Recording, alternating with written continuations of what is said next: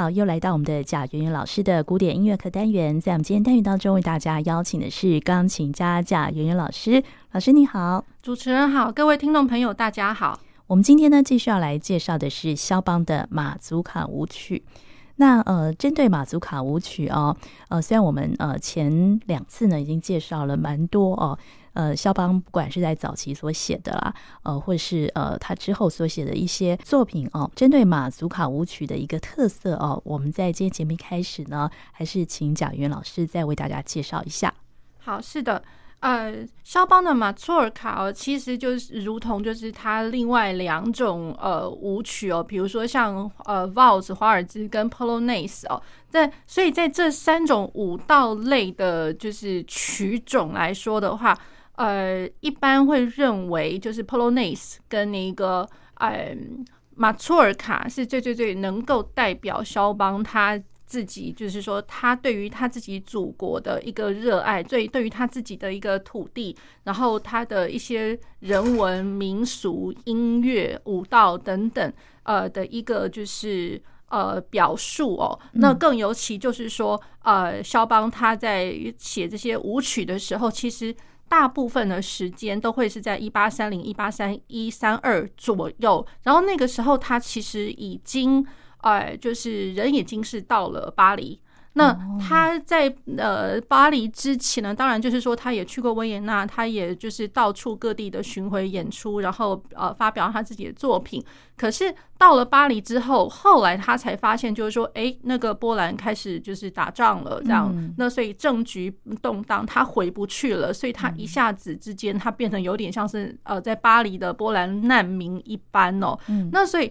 他后来他也才发现，就是说，好吧，他好像毕生可能。得要在巴黎一阵子，他原本还一直想要回去，可是也没有想到他就回不去了，这样子，然后一直就是在在巴黎就终其一生。那所以开始他在巴黎，他也就是正好就是在这个期间，就是一八三零、一八三一、三二这左右，他开始在巴黎呃开始就是有公开的演出，也发表了他的这些作品。那当然也深受巴黎人的喜爱。嗯那然后呢，就一边他就是说，就是对于巴黎，他表述他自己。然后呢，他一边在呃自己独处的时候呢，可能他就会想到，就是说他好像必须要写点什么。那然后嗯，让大家也顺便认识到他的祖国，他他协议里面留着的这个因子，这样子。嗯、对，所以了，就是说马祖尔卡，老师说是应该来讲，在他从在巴黎之后一路到他死前，他一直都在创作这样子的一个曲类。嗯，对。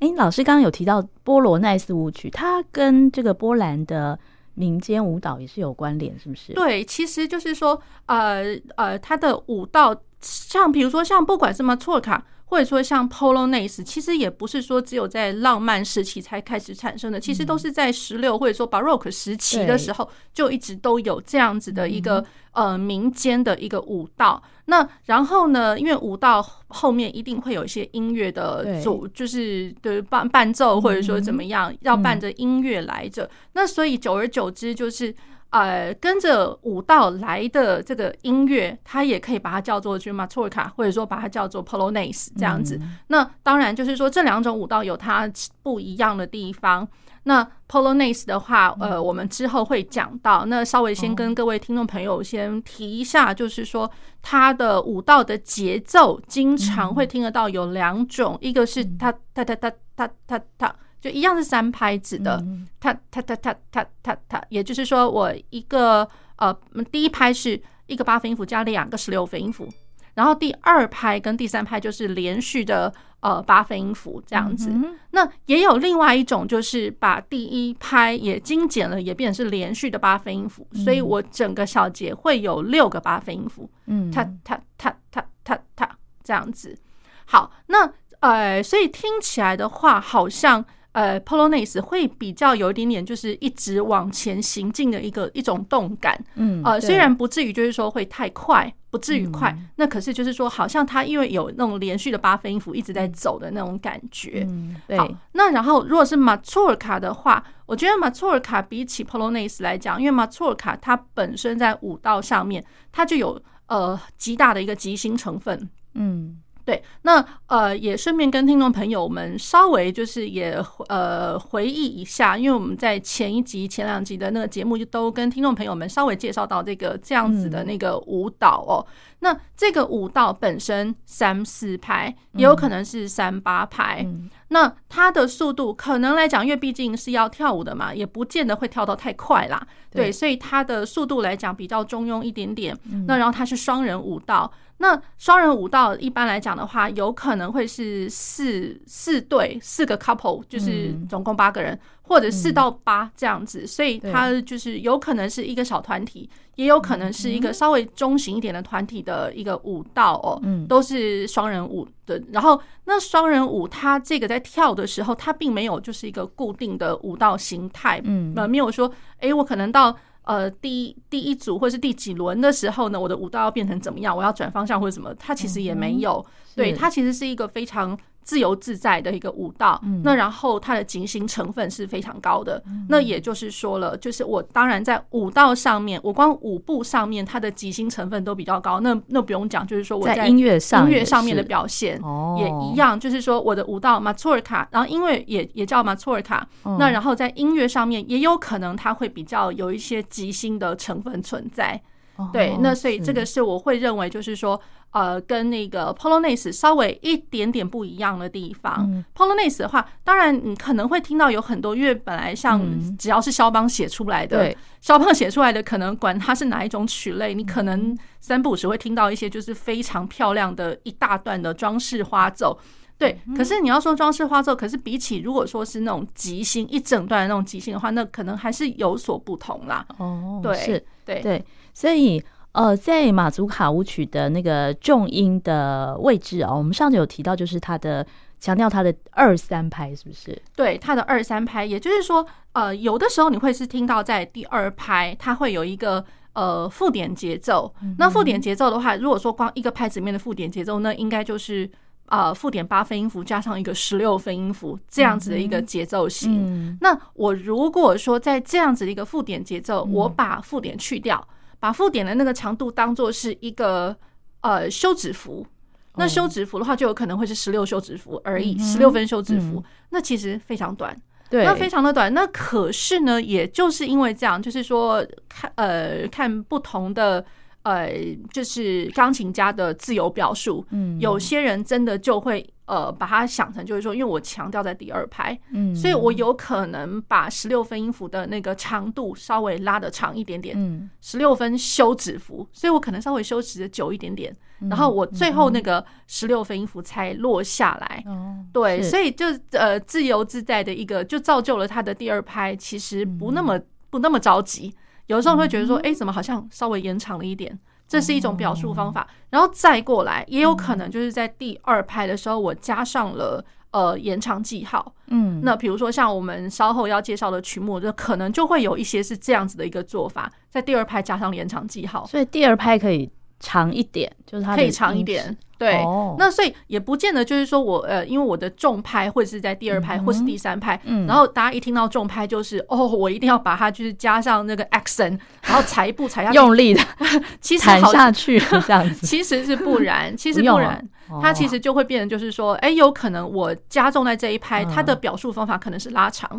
对，那也有可能就是说，大家想想看，如我如果是往上。呃，比如说我蹬起来好了，嗯、那我我跳起来的时候，我要落下来，我当然不可能马上落下来呀、啊。嗯、对，有可能就是在呃高空好呃在空中稍微停留一下下，然后再降下来的那种感觉。哦、对，那然后有的时候呢，你会听到就是说他在第三拍，嗯、第三拍也会有一个第三拍真的是加重，第三拍可能比较。呃，也会有一些作曲家，呃，或者说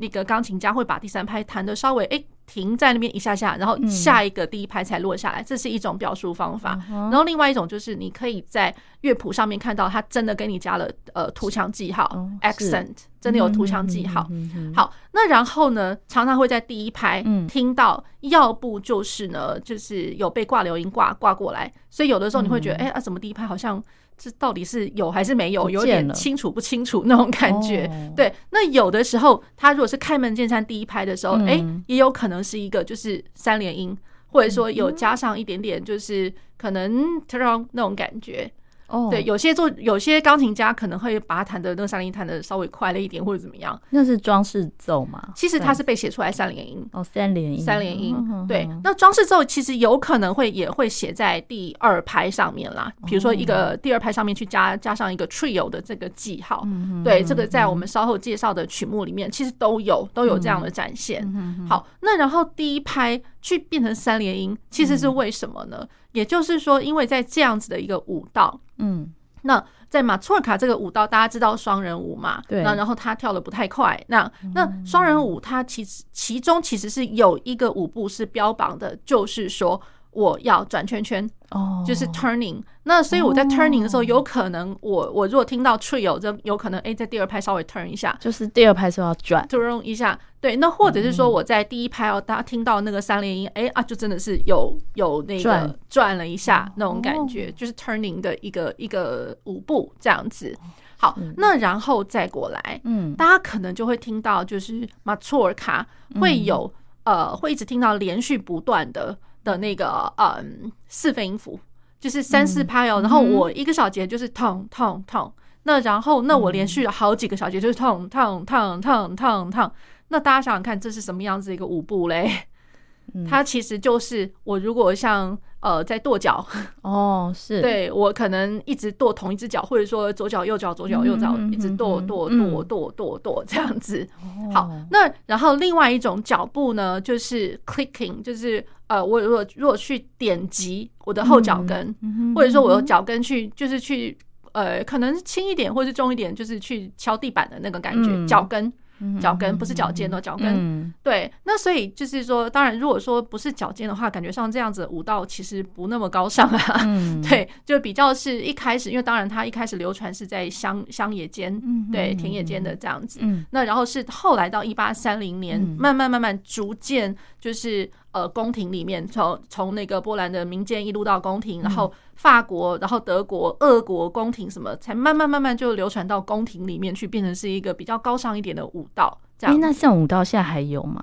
还有流传吗？应该都还有，应该都还有，只是说，嗯，就是舞蹈，我觉得舞蹈它会是一个，我觉得它应该都不会灭掉的啦。我觉得就如同音乐一般，哎，欸，所以到波兰还是也可以看得到。这样的舞蹈。一定可以的，啊，可以，哦，一定可以的，一定可以的。对，那只是说，那像现在现今的一些呃，比如说我们活在当代的一些作曲家，那那就要看看，就是说，哎，那比如说像波兰当呃当地会不会还有作曲家愿意还继续持续在写作马祖尔卡，或者说其他这种跟波兰当地本土呃民俗的有关的一些音乐这样子。那可是像我们大家比较知道的，就是说。呃，像肖邦之后，因为呃，波兰他记起的可能就是已经是十九末二十初了这样子记起的音乐家，其实有非常著名的，像 Szymanowski，嗯，对，那还有像其他更也是蛮出名的作曲家，其实他们都延续了这样子的一个精神。哦，对。对，所以我觉得这个是比较特别的，可以去注重的地方。嗯，那肖邦来讲的话，回到马错尔卡，他其实他写作了五十七首马错尔卡。嗯，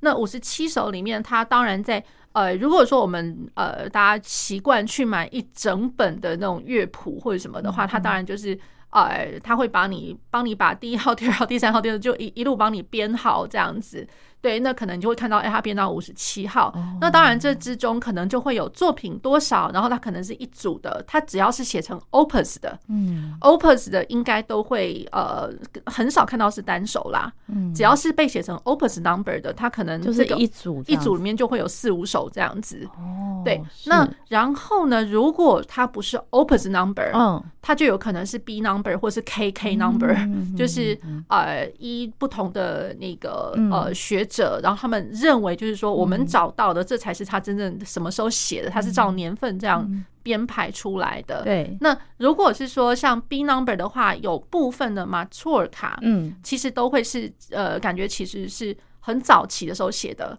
可是他是被。呃呃，就是在肖邦身后，他死后才被出版出来，嗯、所以大概有些出版甚至是一九三零年的时候才找到把它出版的，哦、是对，都已经晚了一百年之后，对，嗯、所以这些是比较特别的。哦，对，那我们今天呢要为大家介绍的第一首就是 B Number 哦，是七十一 D 大调的马祖卡舞曲，是。是，那然后这个 D 大调，就是我觉得它有一点蛮特别的，嗯、就是说，呃，你一开始听到，然后觉得哇，好像很很热闹，很热闹，嗯、然后一开始你会觉得，哎，这是肖邦的东西嘛？怎么平常听起来好像肖邦的东西，它也会有很华彩、很绚丽的部分，嗯、可是这一首听起来的话，好像。蛮德国的样子，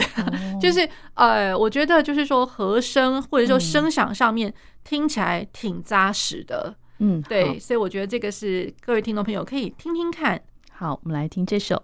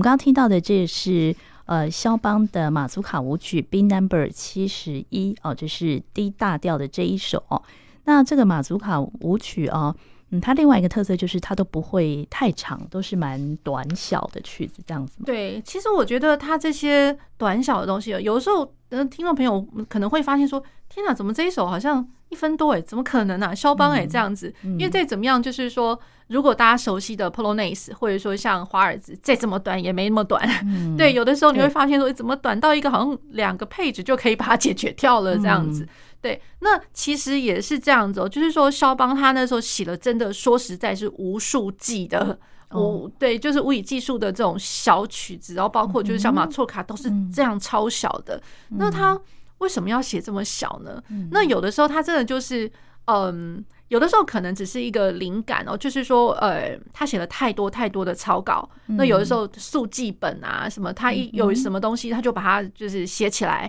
那一旦有兴之所至，然后或者是说他自己想到说回想起来，哎，我好像曾经写了什么东西，然后他才有空就把它谱写成一个稍微完整的一段呃乐曲这样子。然后这些小小的东西，他自己可能有觉得哎挺好玩的，所以他就呃写一写，他到处就就有点类似，就是说，哎，我跟你是朋友，哎什么。那哎，那我我送给你这个我的曲子好了，哎，或者是说，哎，我送给你现在我写的这个东西的草稿这样子。嗯，所以那个时候都还没有出版，他就先送人，对，都都是对。所以有的时候我们会发现，就是说，哎，怎么搞的啊？就是尤其是你如果比起另外两种舞蹈的曲曲目来讲。那么错卡真的是它的编号有一点有点小乱啊，嗯，对，实在是因为就是说每个人都说，哎呦啊，我手边我有他的手稿啊，然后这个人也说，哎呦，他送过我送送给我这个东西啊，那有的时候你会发现说，哎，你把它兜一兜兜起来，哦，原来他的这个草稿可能会是成为另外一个人手上的那个，哦，原来最后化为这个乐曲。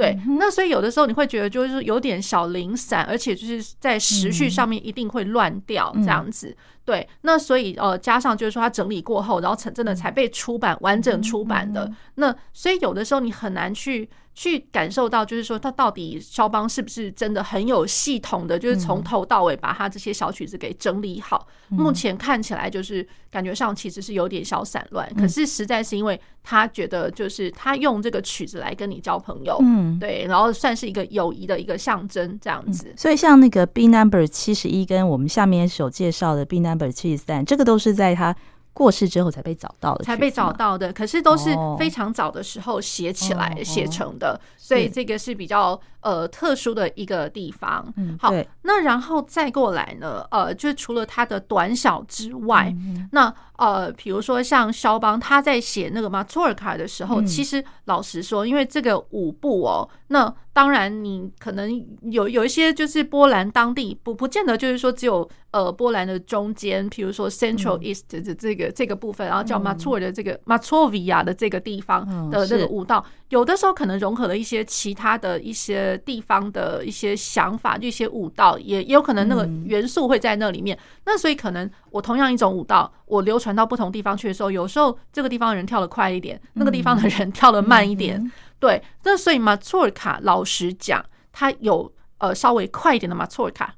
那也有稍微呃慢一点的马错尔卡，那当然也有我们大概听起来就是觉得嗯中庸中庸，也不太快也不太慢的那一种马错尔卡。好，那所以这三种马祖尔卡哦，就是呃，我可以跟听众朋友们其实也让大家回忆一下，因为这个我们之前的节目也稍微介绍过哦。那这个慢一点的。慢一点的马祖尔卡其实是叫做库亚比亚克，库亚比比亚克。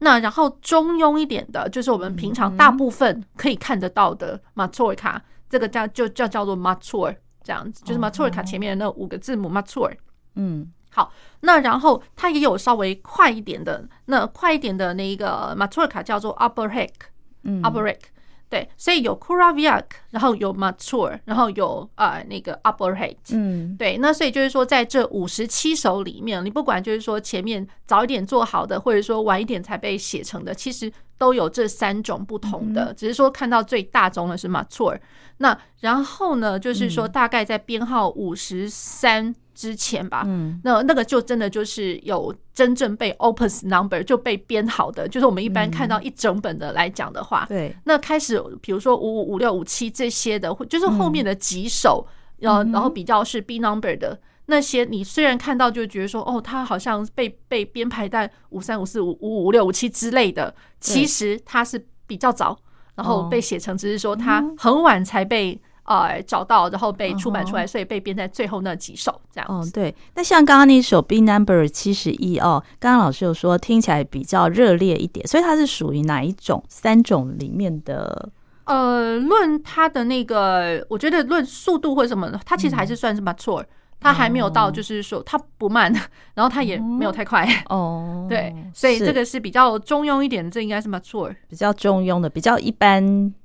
会见到的马祖卡，对对对，哦，然后它的这个，因为它蛮短小的，一分多而已，这样子，那所以它其实是一个简单的三段体，就是 A B A 三段，然后是一八三二年的时候写成的，这样子。对，好，那我们接下来还要介绍的是它的 B number 是七十三的这一首，呃，降 B 大调的马祖卡，对，降 B 大调的马祖尔卡，然后它其实有一个别名叫做乌劳斯卡，乌劳斯卡。那其实它就是在乐谱上面呢，有一些版本它会直接写了，他就是献给就是 Alexandrine Ulovska 这这位女士这样子，然后一八三二年的时候写成的。好，那然后它也一样哦，就是说一个简单三段体，然后速度也不太快啦，就是 Allegretto 而已，所以也还好，就应该会是我们呃所知道的，就是我们刚刚有提到它是一个中庸的 mature 的这样子的一个一个呃。对，一个波兰啊，呃，一一个马祖尔卡舞曲。嗯，好，那我们先来听听看。对。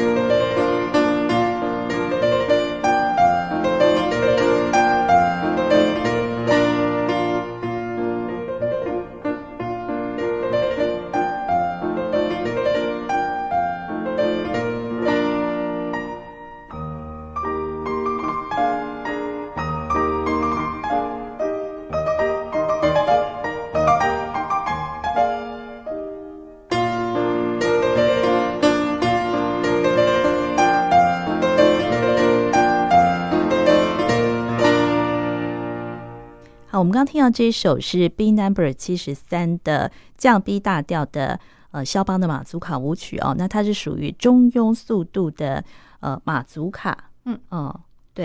那然后呢，呃，它的这个简单三段体，然后它的呃调性上，调性上来讲的话，一开始降 B 大调，嗯，然后可能会听到比较呃在中间比较呃显著一点的，就是听得到它是降一大调。然后，所以这调性上来讲的话，其实还好，我觉得算算挺规矩的，就是说它算是一个下属调的一个一个概念哦。那 A B A 三段体，那可是呢，就是说在 A 段里面哦，因为它其实有的时候它会稍微走到一点点，就是好像是属调，因为属调 F 大调这样子。嗯，那在属调就是啊属和弦来讲啊，不能说属调，就属和弦五级和弦，它的根音是发嘛。对，那发那降 B 大调的根音是呃那个五级的根音是发，那发的时候好像就是说你会听到就是建立在这个发可能是五和弦啊五七和弦之类的，那你在听到这个发往上建立起来的一个声响，你会突然听到了一个是什么东西啊？这样子，对，就是我们会听到再怎么样就是法拉多法拉多咪这样可能会是这样子的一些和声，你会听到发，然后听到。哎，居然 C 是还原的耶，不是降 C 耶，因为降 B 大调，降 B 大调原本就应该是降 C 嘛，就是音名上来讲，唱名上来讲啦。对，那可是你居然会听到一个还原 C，然后在发的上面，然后我会觉得超诡异的，这是这是肖邦吗？这样，然后自此之后就会一直发现，哎，那怎么好像真的会有一些就是。增的音程，尤其是增四度，嗯、或者说它呃会往上呃把七音为呃七音把它呃往上提一点点，升高了七音，也就是我们所谓的导音啦。哦，对，导音有有一些升高。那或者说我的二二度音程的话，我的呃就是二音哦，就第第二就是二度音程的那个音呢，会突然往下降，降一个二度音。所以有的时候你在马错尔卡里面突然会听到，哎，这种就是好奇怪的音程。千万不要觉得就是说，哎，我是不是听错了？我是不是弹错了？或者说肖邦是不是呃写错了？还是打谱印错了？这样没有的事情，其实就是说肖邦呃他在他的马错卡里面，有的时候我会听到一些比较奇特一点的，那真的不能用大小调去阐释它，不是大小调音阶，其实它跟一些呃就是教会调式，嗯，有可能会有一点点关系哦，教会调式那。或者是说，呃，一些东方小音阶，嗯，对，因为其实你仔细的去算那些音程哦，会突然会发现，就是说，哎，怎么会有就是增四度，或者是说我音跟音之间这个这个增四度这音跟它前面那个音其实是一个增二度，嗯，对，是，对，所以就会觉得说，哎，那其实这才比较是有一点跟跟。跟乡土、跟民俗有一点点关系的了，嗯、对，就不是说我们用大小调的音阶去诠释它这样子。哦，对，所以在这个 B Number 七十三里面，这一首可以听得到这些特色。对，哦，有时候其实你可以把它想象一下，它是不是某个调式？有可能是 Phrygian 或者是 Lydian 或者是 Aeolian 调式之类的。对，大家可以去想想看。又或者是说我一个小调里面。小调的音阶有可能会有两个增二度，那两个增二度的话，就有可能会是吉普赛小音阶喽，或者是东方小音阶这样子。哦，就在第三个音、第四个音，或者是说像呃它的第六、第七、第六、第七有一个增二度，那其实大家本来想就知道，和声小音阶一定会有一个这样子的音程，只是说我在。呃，第三跟第四个音的时候也一样会有一个增音程的话，那就表示哎，这有点像是东方小音阶，或者说是 Gypsy 就呃吉普赛音阶这样。吉普赛音阶哦，嗯，所以它都是其实都是跟民间舞蹈有关联的，对。的这样子的曲子，对，或者说民间的小调，因为其实马祖尔卡它本来它音乐上来讲，也就是呃接触了就是我在地的一些民间的歌谣。对，那所以也有可能就是说，我的民间歌谣里面，我会听得到这些，你会听到乡土小调，就好像我们台湾人有时候会像唱一些，比如说客家小曲啊，或者什么之类的那种小调。嗯，对。好，那我们接下来介绍这一首 B Number 是八十二，这首也是短短的一首舞曲嘛？对，八十二这首其实也是蛮短的，那只是说，哎，它被标上了，它是 Vivace，对，Vivace，那所以这个是。蛮有意思的一段哦，这样子。嗯、好，那我们先来听听看。好。好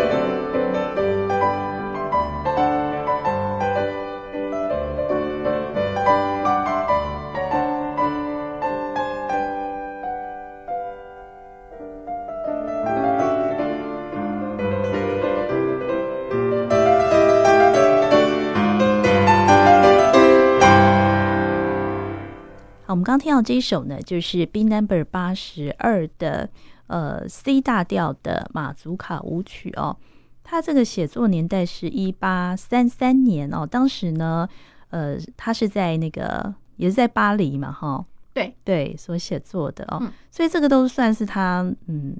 就是中年应该算是什么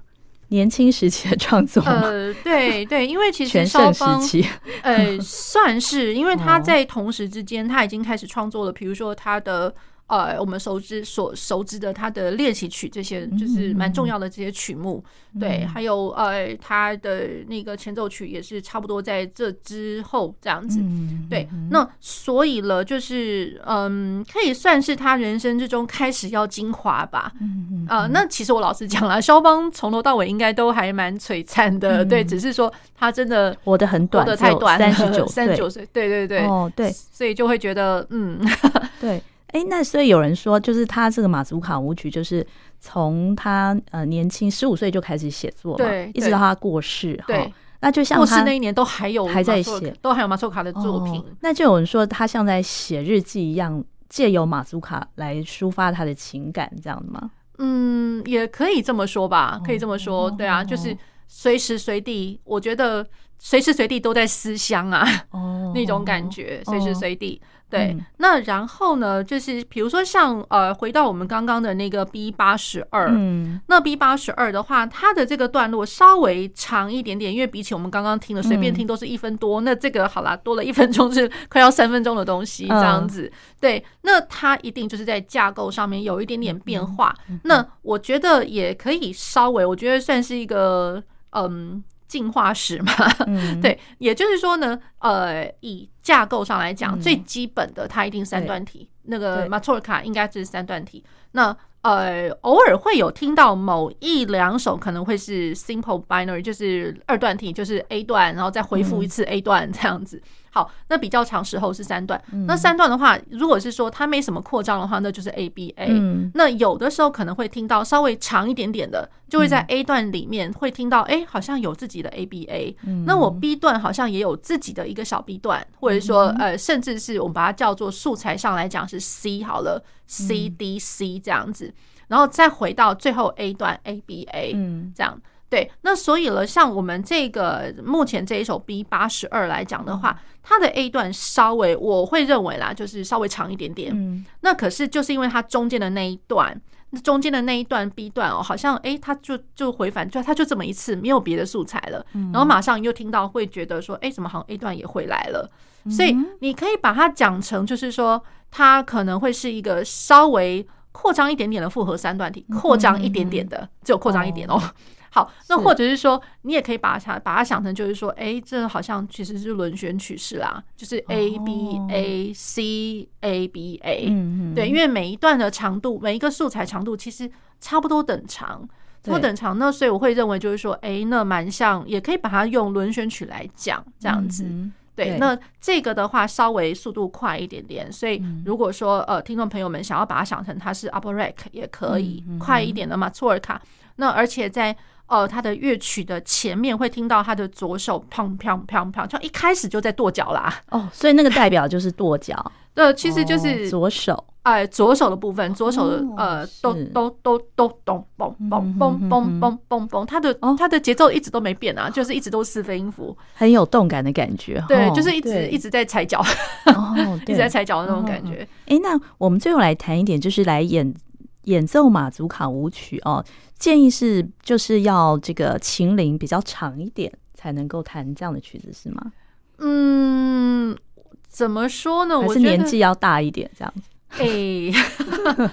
对，因为感觉上也也不能说，也不是说太大啦，就是说，